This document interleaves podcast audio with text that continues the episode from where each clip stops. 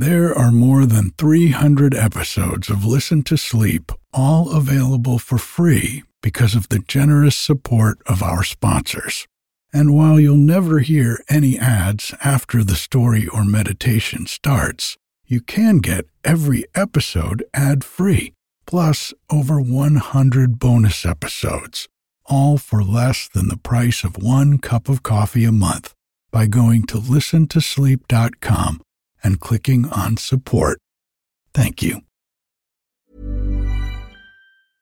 I'm Sandra, and I'm just the professional your small business was looking for. But you didn't hire me because you didn't use LinkedIn Jobs. LinkedIn has professionals you can't find anywhere else, including those who aren't actively looking for a new job, but might be open to the perfect role, like me.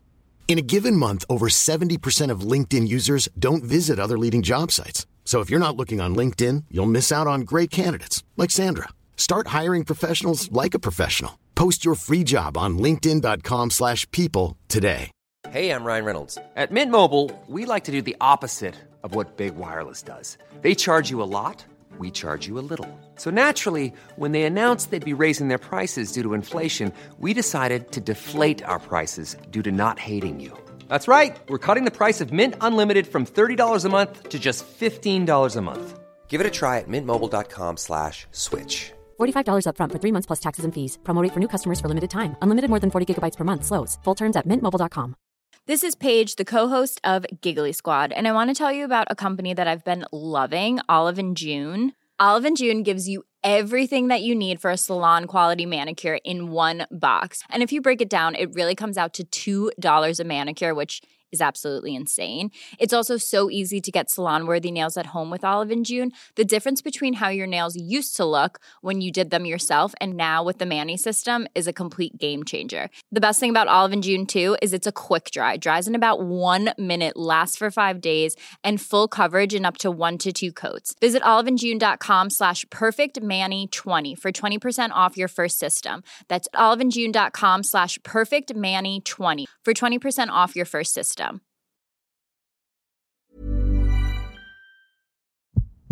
Hi, I'm Eric, and this is Listen to Sleep.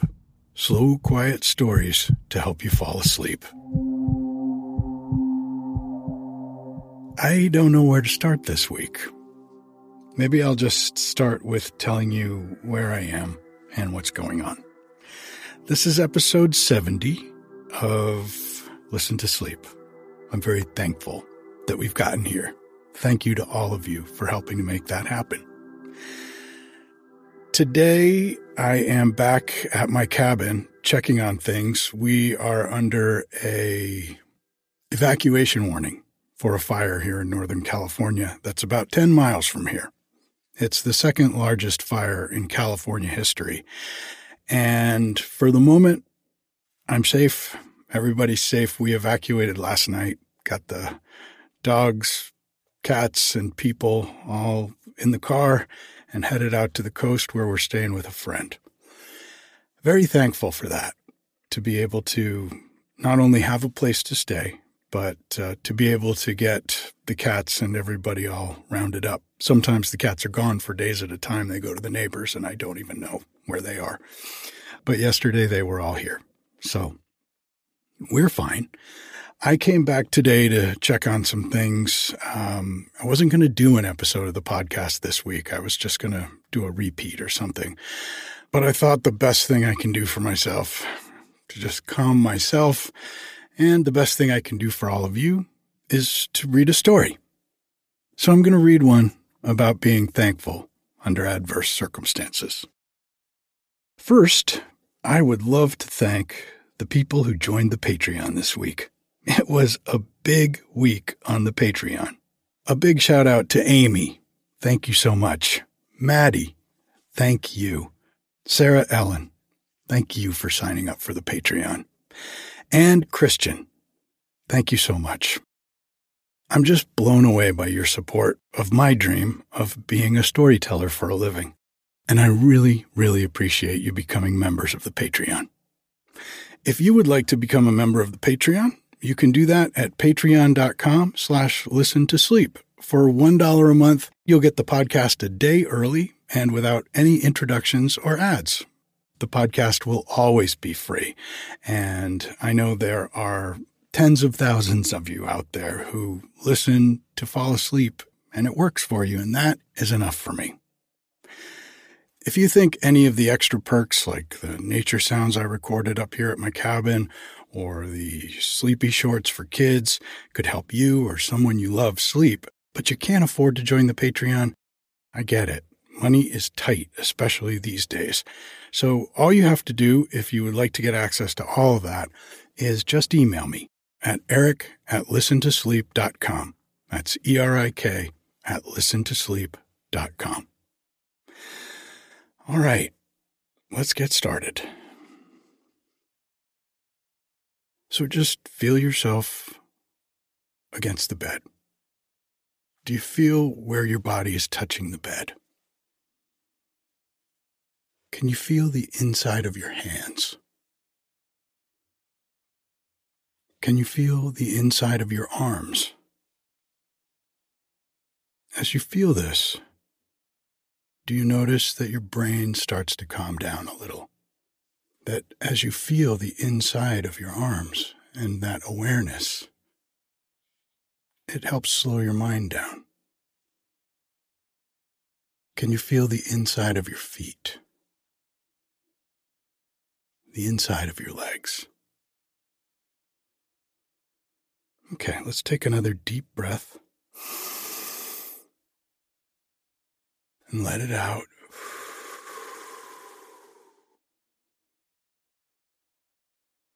And if you get tired or start to nod off while I'm reading to you, that's okay. The Thanksgiving of the Wazir. Once upon a time, there lived in Hindustan two kings whose countries bordered upon each other. But as they were rivals in wealth and power, and one was a Hindu Raja and the other a Mohammedan Badshah, they were not good friends at all. In order, however, to escape continual quarrels, the Raja and the Badshah had drawn up an agreement, stamped and signed, declaring that if any of their subjects, from the least to the greatest, crossed the boundary between the two kingdoms, he might be seized and punished. One morning, the Badshah and his chief wazir, or prime minister, were just about to begin their morning's work over the affairs of the kingdom, and the Badshah had taken up a pen and was cutting it to his liking with a sharp knife, when the knife slipped and cut off the top of his finger. "Oh, Wazir," cried the king, "I've cut the tip of my finger off." "That is good to hear," said the Wazir in answer. "Insolent one," exclaimed the king, "do you take pleasure in the misfortunes of others, and in mine also? Take him away, my guards, and put him in the court prison until I have time to punish him as he deserves." Instantly, the officers in attendance seized upon the luckless wazir and dragged him out of the king's presence toward the narrow doorway, through which unhappy criminals were wont to be led to prison or execution.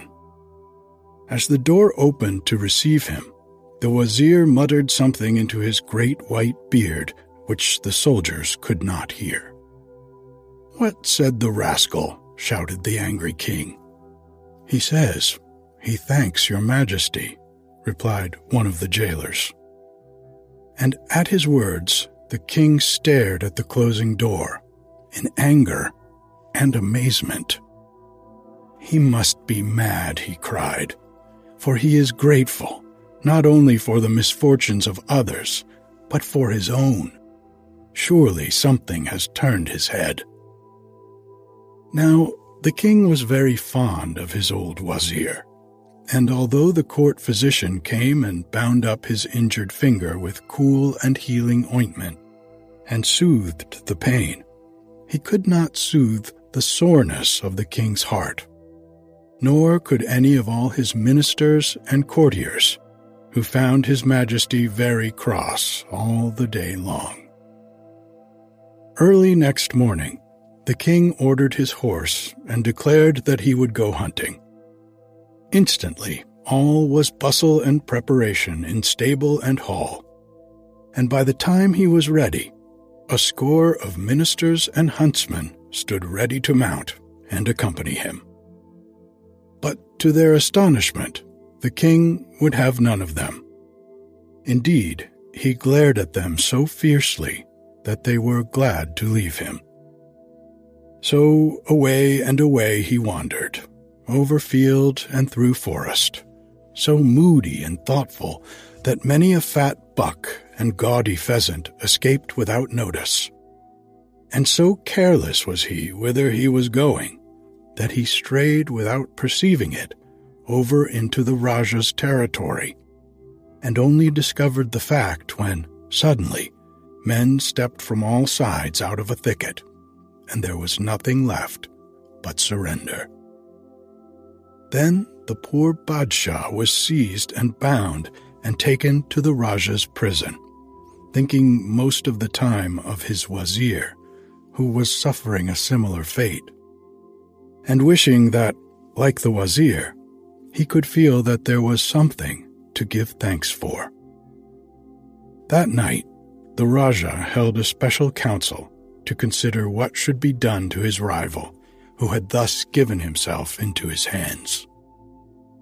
All the Brahmins were sent for, fat priests who understood all about everything, and what days were lucky and what unlucky. And whilst all the rest of the Raja's counselors were offering him different advice until he was nearly crazy with anger and indecision, the chief Brahmin was squatting in a corner, figuring out sums and signs to himself with an admiring group of lesser priests around him. At last he arose and advanced toward the throne. "Well," said the Raja anxiously, "what have you to advise?" "A very unlucky day," exclaimed the chief Brahmin. "Oh, a very unlucky day. The god Devi is full of wrath and commands that tomorrow you must chop off this Badshah's head and offer it to him in sacrifice." "Ah, well," said the Raja, "let it be done. I leave it to you to carry out the sentence." And he bowed to the priests and left the room. Before dawn, great preparations were being made for a grand festival in honor of the great idol Devi. Hundreds of banners waved, hundreds of drummers drummed, hundreds of singers chanted chants, hundreds of priests, well-washed and anointed, performed their sacred rites, whilst the Raja sat, nervous and ill at ease, among hundreds of courtiers and servants, wishing it were all well over.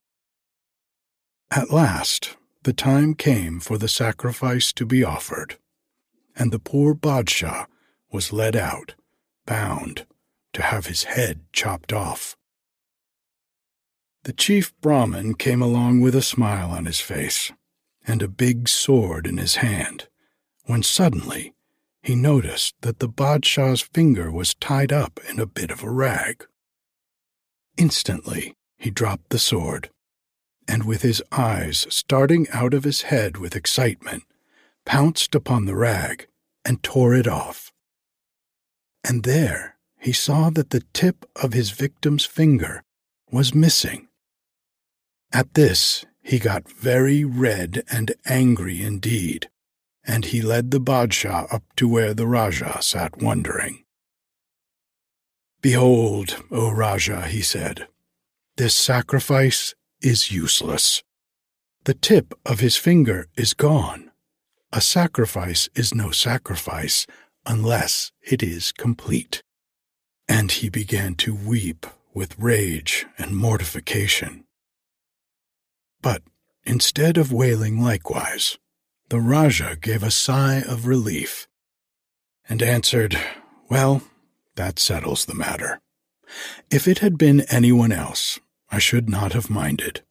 But somehow, a king and all, well, it doesn't seem quite right to sacrifice a king.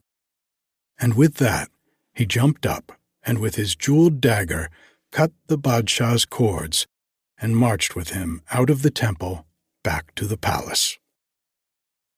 After having bathed and refreshed his guest, the Raja loaded him with gifts and himself accompanied him with a large escort as far as the frontier between their kingdoms, where, amidst salutes and great rejoicings, they tore up the old agreement and drew up another, in which each king promised welcome and safe conduct to any of the other's people, from the least to the greatest, whoever came over the border on any errand whatever.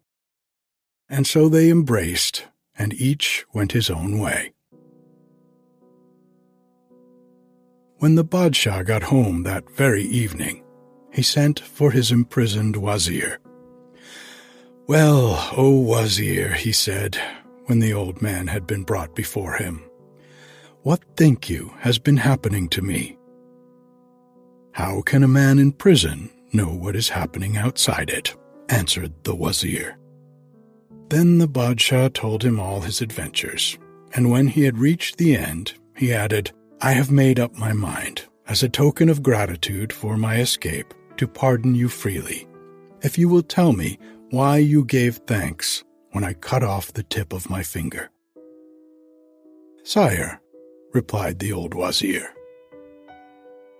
"am I not right in thinking that it was a very lucky thing for you that you did cut off the tip of your finger, for otherwise you would certainly have lost your head, and to lose a scrap of one's finger is surely the least of the two evils." "Very true," answered the king, touching his head as he spoke, as if to make quite certain that it was still there. "But yet, why did you likewise give thanks when I put you into prison?" "I gave thanks," said the Wazir, "because it is good always to give thanks. And had I known that my being in prison was to prevent the god Devi claiming me instead of your majesty as a perfect offering, I should have given greater thanks still." Good night.